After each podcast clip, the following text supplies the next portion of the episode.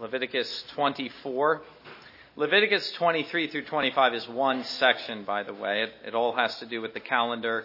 Uh, I might have taken it all as one, but that would have been far too much. Now I have a decision to make about this intervening material about the blasphemer in the middle. That may be its own sermon, or perhaps we'll take that to the end. We'll see next time. For now, we take it straight to the middle, chapter 24, verses 1 through 9 and the sermon will cover chapter 23, 1 through 24, 9. Hear the word of God. Then the Lord spoke to Moses, saying, Command the children of Israel that they bring to you pure oil of pressed olives for the, for, for the light, to make the lamps burn continually. Outside the veil of the testimony in the tabernacle of meeting, Aaron shall be in charge of it from evening until morning before the Lord continually. It shall be a statute forever in your generations. He shall be in charge of the lamps on the pure gold lampstand before the Lord continually. And you shall take fine flour and bake twelve cakes with it. Two tenths of an ephah shall be in each cake. You shall set them in two rows, six in a row, on the pure gold table before the Lord. And you shall put pure frankincense on each row, that it may be on the bread for a memorial, uh, an offering made by fire to the Lord. Every Sabbath he shall set it in order before the Lord continually, being taken from the children of Israel by an everlasting covenant, and it shall be for Aaron and his sons, and they shall eat it in a holy place, for it is most holy to him from the holy offerings of the Lord made by fire by a perpetual statute. Let us pray together. Gracious Father in heaven, we thank you for your word once again. May we confess that uh, to our fleshly minds, uh, th- this is not the most interesting text. We struggle with Leviticus, uh, but, oh Lord, we ask you that, that through the preaching of your word, uh, a great appeal from this book would be made to the inner man, and we would be greatly strengthened and nourished in our faith. And we ask this in Jesus' name. Amen.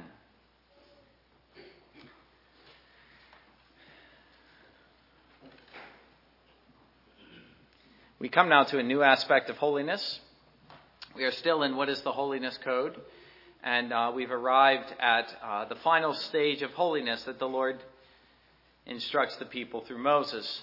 Uh, something which is not entirely unseen before, but which is here uh, given a new place of prominence and as seen as part uh, of the holiness code. Uh, so it is situated in a new setting, that we've seen it in Exodus already. And it is the concept uh, of the calendar. A better way to put that in the language of holiness is sacred time.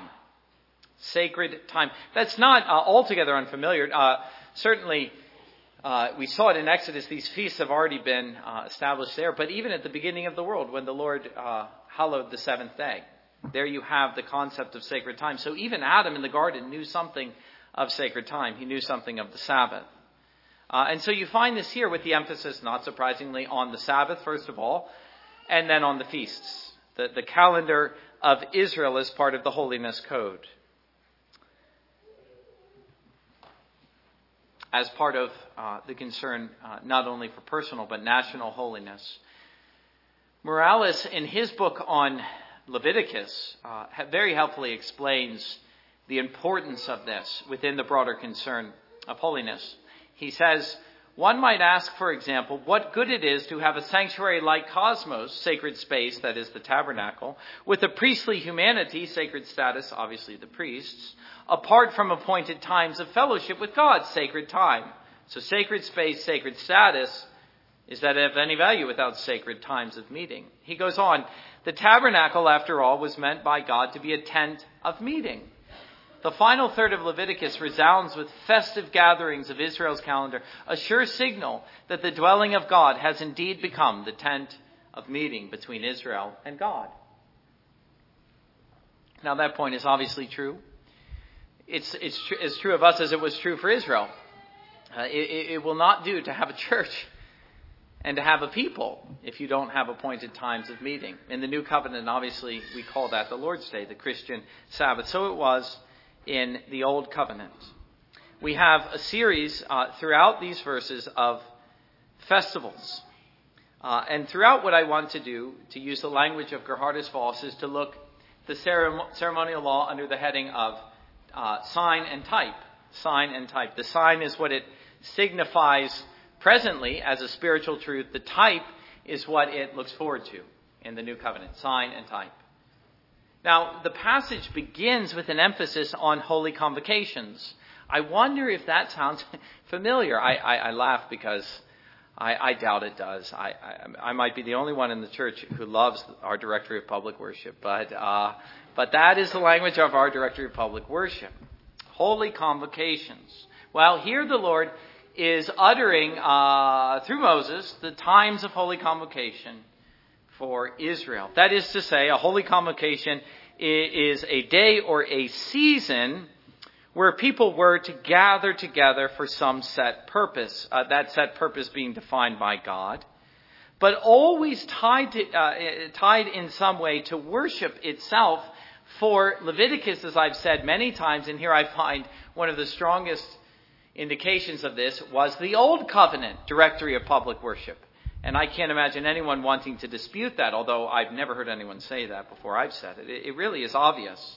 But as I say, the same language is found in our directory of public worship uh, in its language of the Sabbath uh, and, and the importance of gathering together on the Sabbath. It says, the Lord's Day is a day of holy convocation. Now, I will be honest with you, I didn't know where they got that language, but now I know. And that's part of the value of reading through Leviticus. So much that you, you, you didn't know where it came from is coming to light. The biblical imagery that we find in the New Covenant is suddenly shining brightly. It's a day of holy, holy convocation, just like these days were for Israel. God is saying, set apart these times to gather together and worship me. The day, it says, on which the Lord calls his people to assemble for public worship. The Lord calls the whole congregation of each local church to the sacred duty and high privilege of assembling for public worship on each Lord's Day. So, the, the, Christian Sabbath is the holy convocation of the new covenant. These are the holy convocations of the old covenant. It's the language of worship. Worship is a corporate affair. I, I, I like to contrast what we do here in the man in the woods praying to God. Well, he's worshiping there, but this is, this is capital W worship. This is the kind of worship that God is after, and that he's commanding us to. It is a time of assembling for reasons that God has defined. Always remember that the church, uh, the language of the church is that of a gathering, ecclesia, an assembly of God's people, a holy convocation. And the first of these, very naturally, is the weekly Sabbath. There is no surprise here. God calls them to their holy convocations, verse 2, and in verse 3, he says, Six days shall work be done. But the seventh is a Sabbath of solemn rest, a holy convocation. You shall do no work on it. It is the Sabbath of the Lord in all your dwellings. Not only there, but it's mentioned briefly in verse 38. And then uh, in verse 8 of chapter 24, every Sabbath he shall set uh, the bread before the lamps. He's speaking of the priests. And so the ceremony that's outlined in chapter 24, verses 1 through 9, is a Sabbath activity. So the focus here is on the weekly Sabbath. Basically, the fourth commandment is repeated here, although it is clothed in the garb of verse 2. Uh, and so it's stated a little differently than it is in, in Exodus. It's a Sabbath of solemn rest, a holy convocation. You don't find that language at Sinai. It's a day of worship. A Sabbath of Sabbaths, literally, when it says a Sabbath of solemn rest, literally, a Sabbath of Sabbaths. A high holy day, in other words. And here is the duty which belongs to, day, to the day. You shall do no work, God says. Now that resembles exactly what he said at Sinai. But why is that? You see, here it's clarified. The temptation when we read the fourth commandment is to think that the essence of Sabbath is the absence of labor, but that isn't true. And if you go on and keep reading in the Bible, you'll see that quite clearly, and certainly this sheds greater light on it. It's not just the absence of, of, of, labor. That is not the essence of what the Sabbath is about. It's a day of worship. It's a holy convocation. The reason you set aside your worldly labors is so that you might gather together to worship God. And that has been true in every covenant. And as I said, that would have been true of Adam even in the garden. He would have set aside the labors of the garden in order to worship God on this high holy day. And so uh, Sabbath is set forth here uh, in, in terms of this higher purpose communion with God. A day of holy convocation for the people of God, a day of worship. You see that at the outset. And, and, and, and then, well, I said that the Sabbath is clothed in the garb of verse 2, but what's interesting to notice is that the rest of the feasts are clothed in the garb of verse 3. You may have noticed that. They're spoken of as Sabbaths. Uh, the, the emphasis of on the seventh day or on the Sabbath uh, comes uh, over and over again. Seven days, seven month, uh, seventh month, and so on. The importance of Sabbath underlines everything uh, that is being said from there on. But if you look at what occurs uh, in chapter 24, verses 1 through 9, you have what Morales calls an idealized Sabbath. Uh, the 12 loaves are to be set in order, and then the lamps are to be shining upon them. And this is to happen. The lamps are to be kept burning every day, for the light of Israel must never go out. But as the loaves are set before them each Sabbath, it is a picture of what Sabbath is, namely uh, the light of God shining upon the 12 tribes of people. Or you could look at it from the standpoint of the people, the people of God basking in the light of God's glory.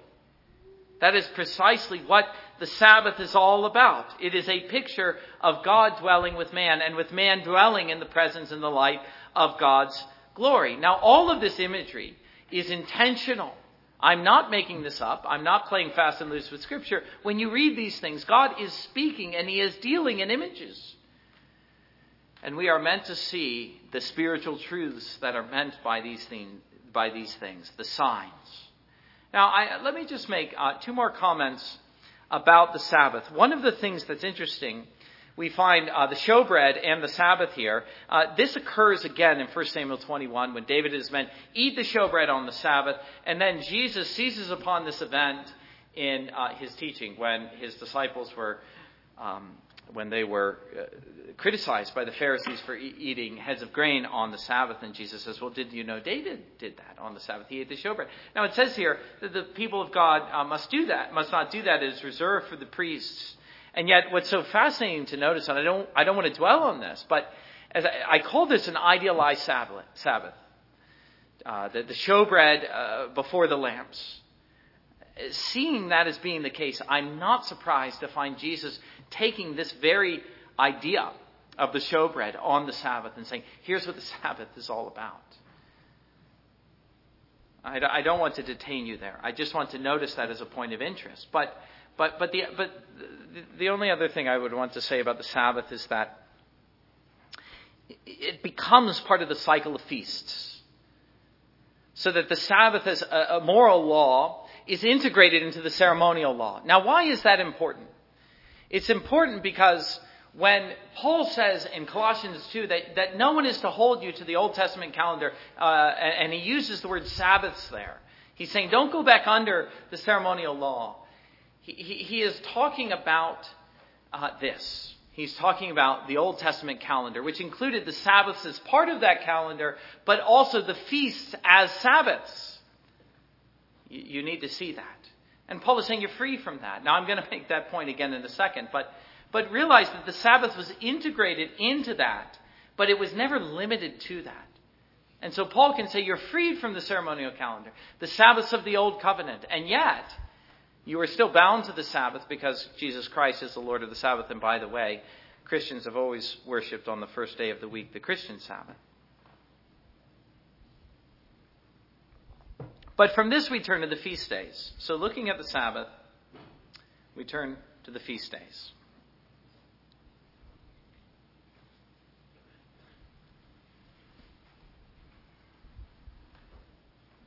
And immediately we are confronted with a question.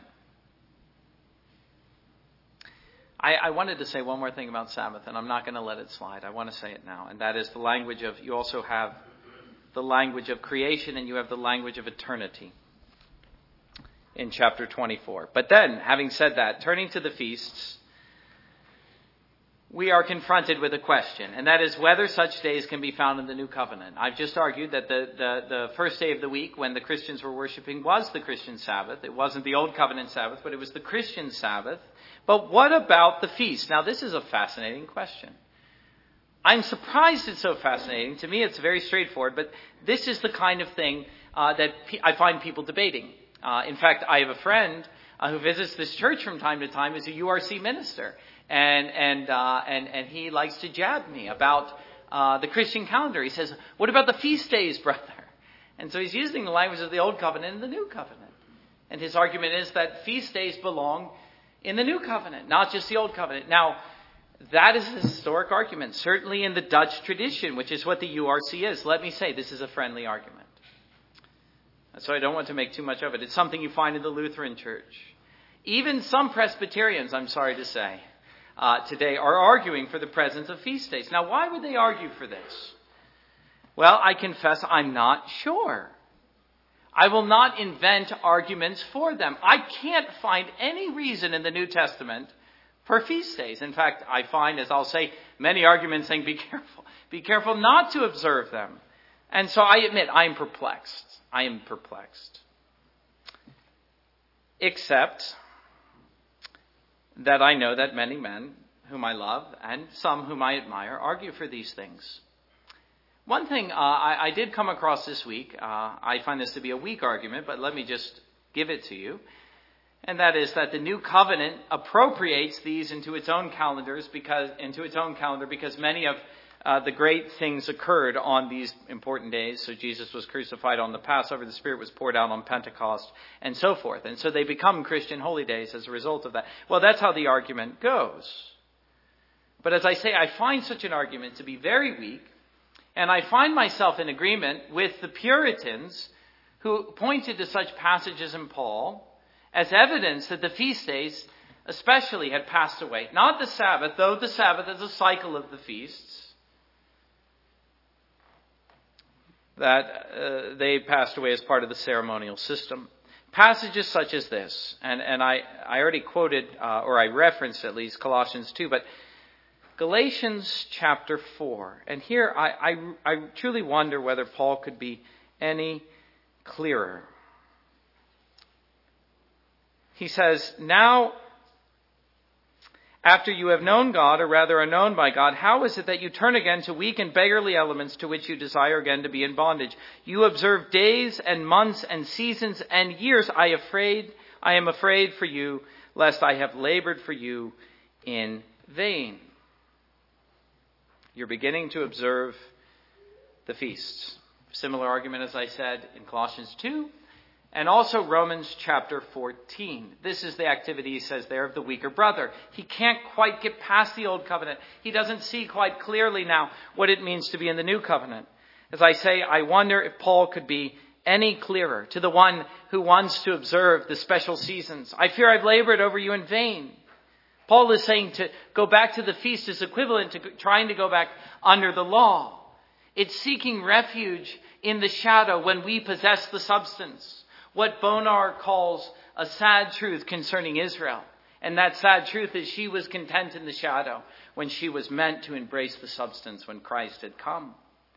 But the question then arises if that is the case, and sometimes the argument goes too far in the other direction, cannot the same thing thus be said of the Sabbath? And there are those in the Reform camp who say this. Not only have the feasts passed away, but so have the Sabbath. Well, obviously not, for the simple reason that the Sabbath was greater than the ceremonial law, as I've already argued.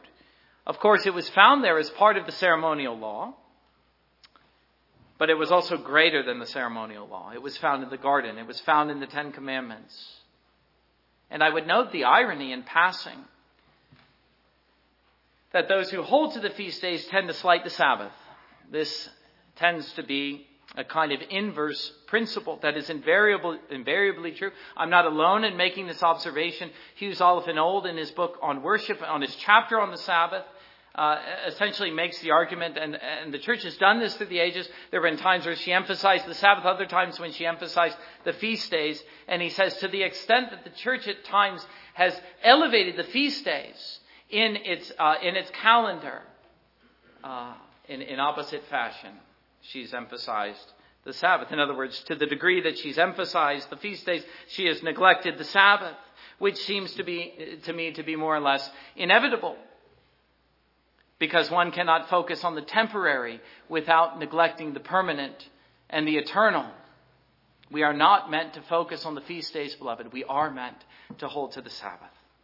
But for now, let us turn to those feast days and see them as signs and types of uh, both spiritual truths and greater, uh, greater realities to come in the new covenant. Signs and types as part of the old covenant dispensation.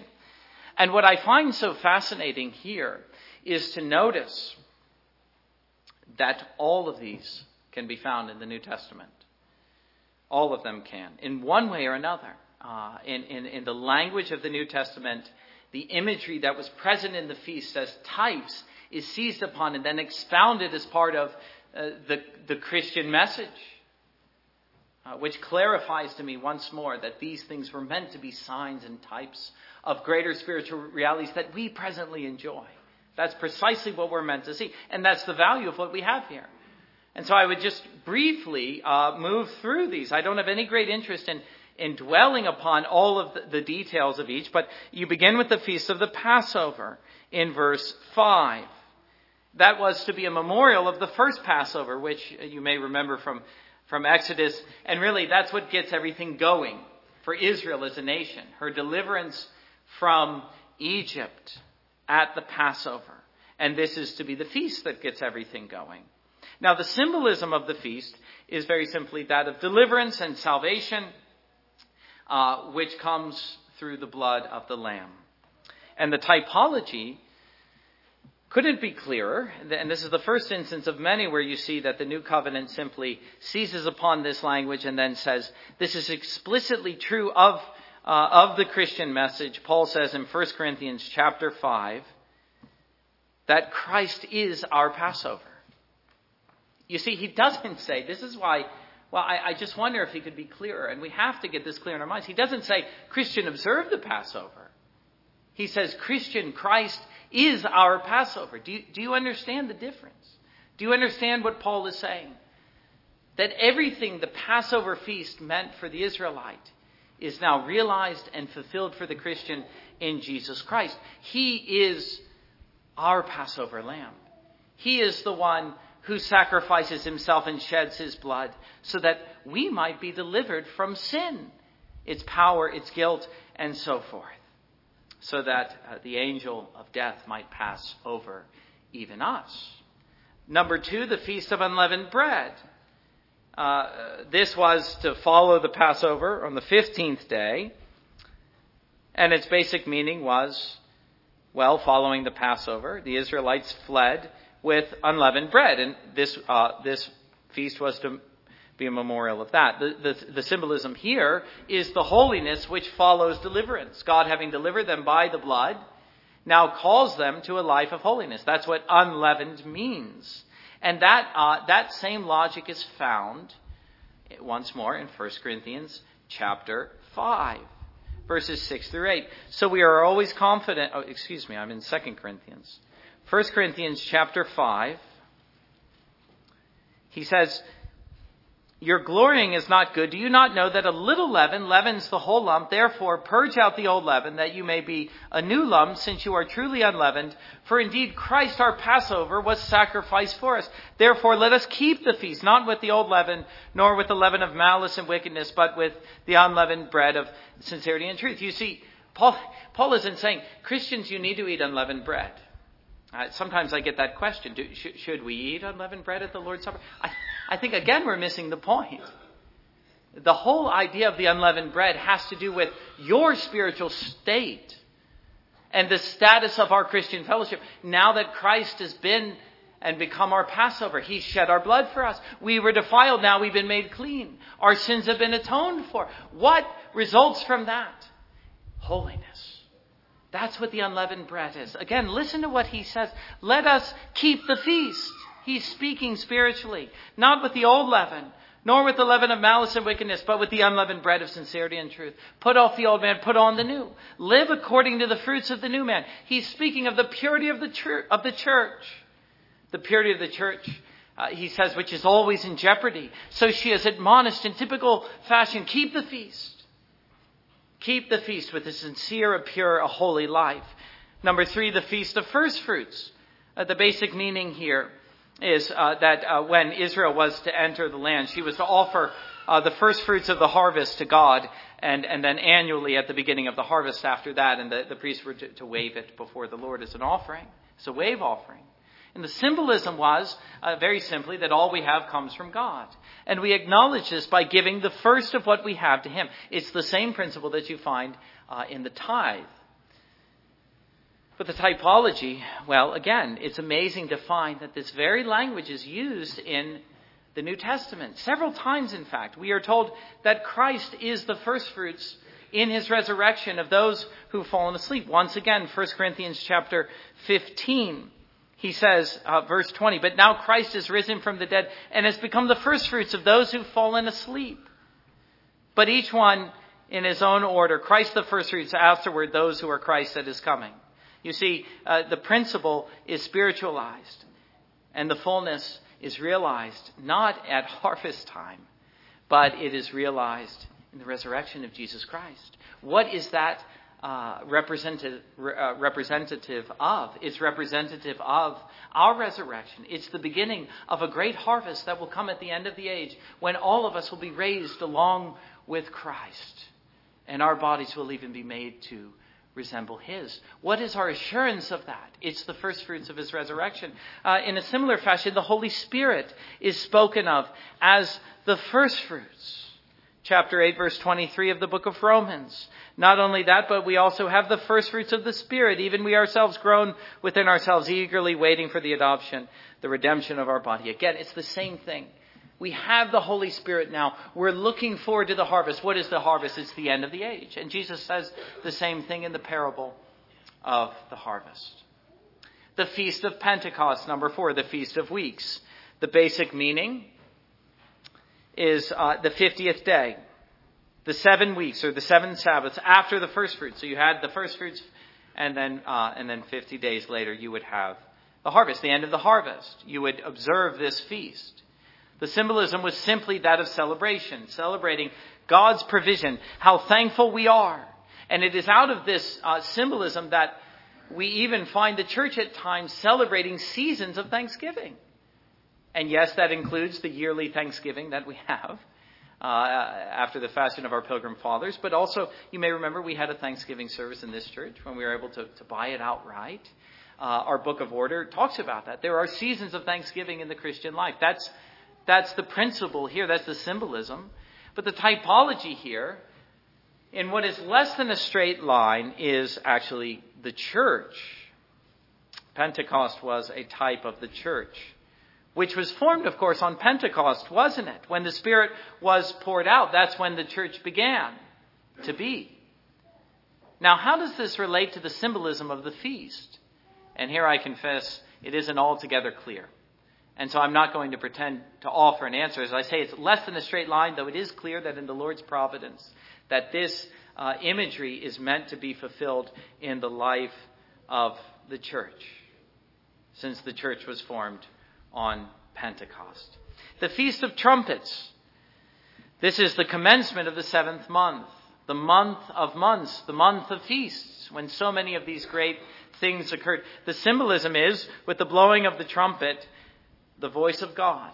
We think of what John says in Revelation chapter 1 verse 10 that I heard the voice of Jesus. It was like the blowing of a trumpet. The hearkening of God's voice, summoning the people in almost warlike fashion.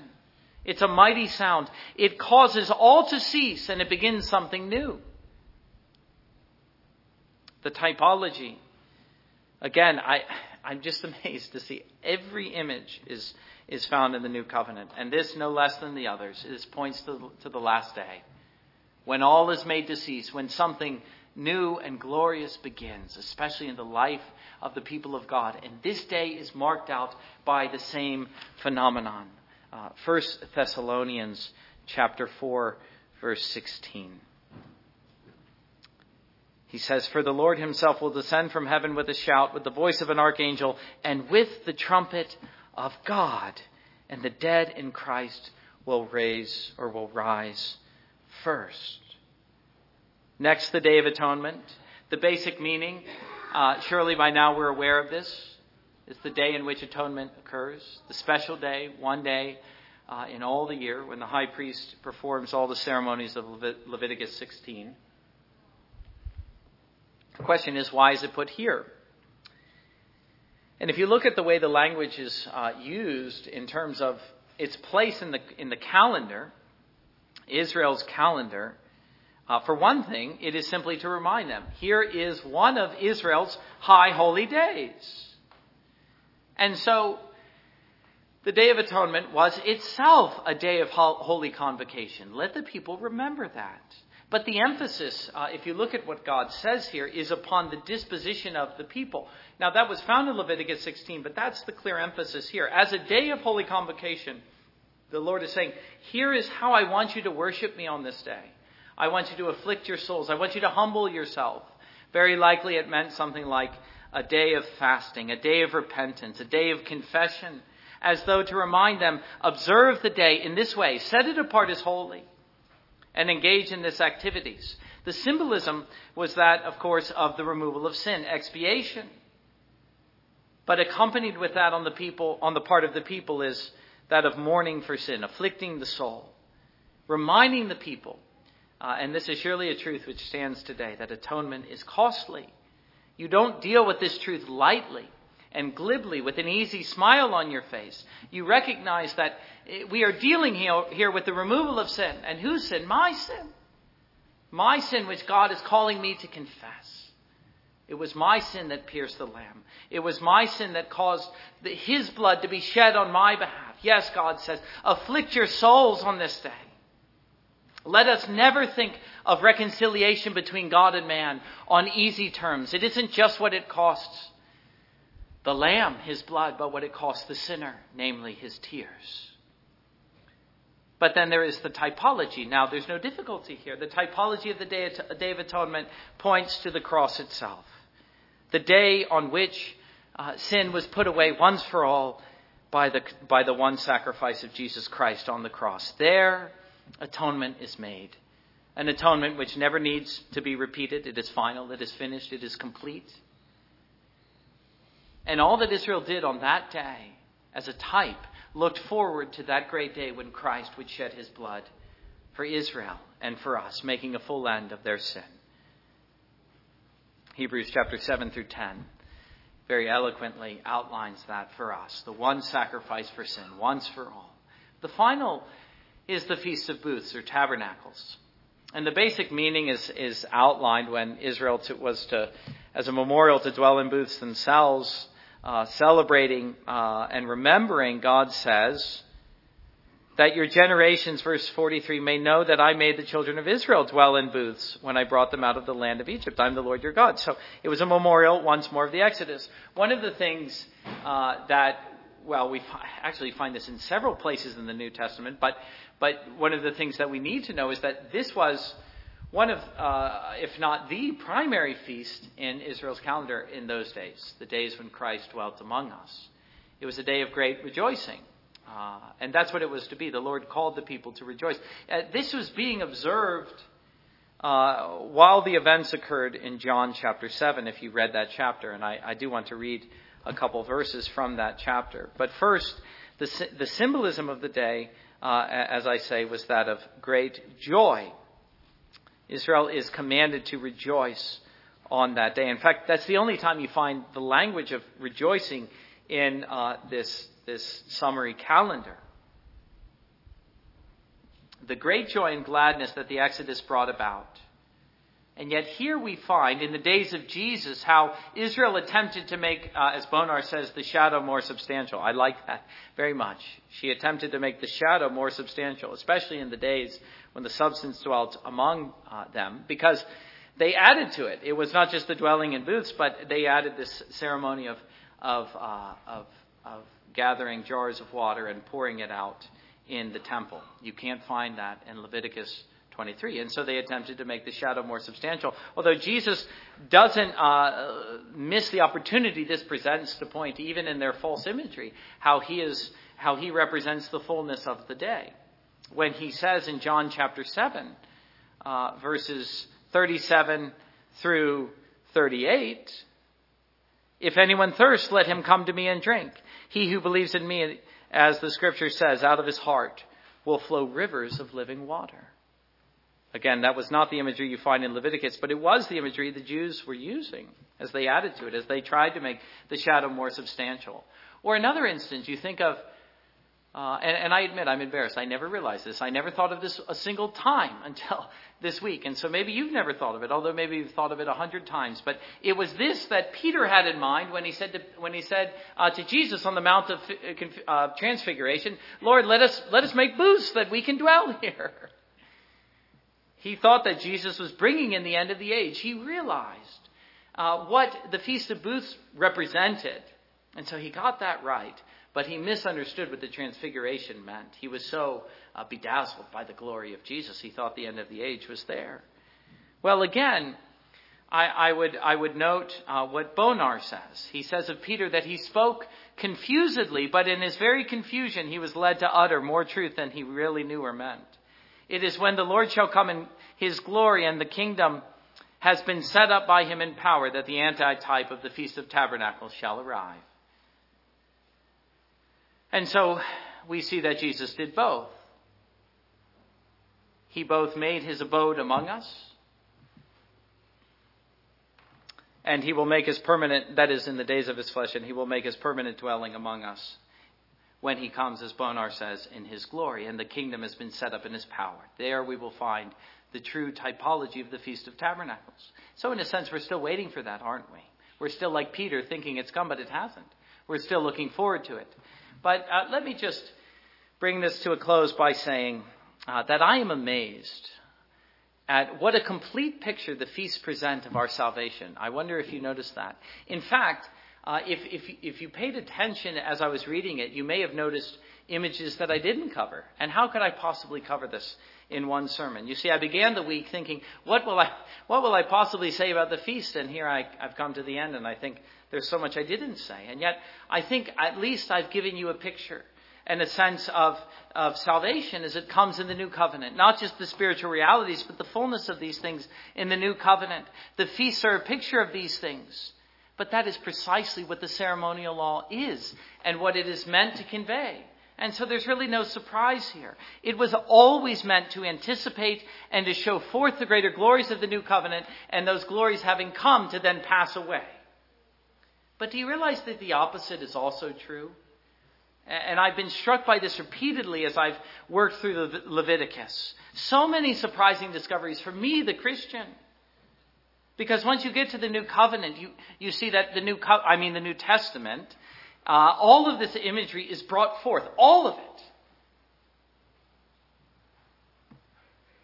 And our salvation and Christ's work and the work of the Holy Spirit and the life of the church is communicated in terms of the language of Leviticus. So that our life as Christians and as members of the new covenant is fitted with these images or to these images. It's clothed in the garb of these images. What I'm saying is, how can a man understand what it is to be a Christian if he doesn't understand this? If he hasn't got a concept of what the first fruits was all about, or the Feast of Tabernacles, or the Day of Atonement? Do you understand what I'm telling you? And so, why would anyone preach Leviticus? Uh, maybe some of you have asked that. Maybe some people have stopped coming in the evening because I'm preaching Leviticus. Well, really, I look at it like this I don't understand the man who says, I have no interest in this book. I cannot regard such a man as being a Christian. For here is a book, I am saying, that is not just for the Jew. Here is a book that is for the Christian. Uh, and and uh, all that I've said, I can only pray would help you to see that, to see the gospel in the Old Covenant, but also to see the Old Covenant as a help to our understanding of the New. Amen. And let us return praise to God by standing together and singing hymn number 53 of the Blue Trinity hymnal. Please stand, hymn 53.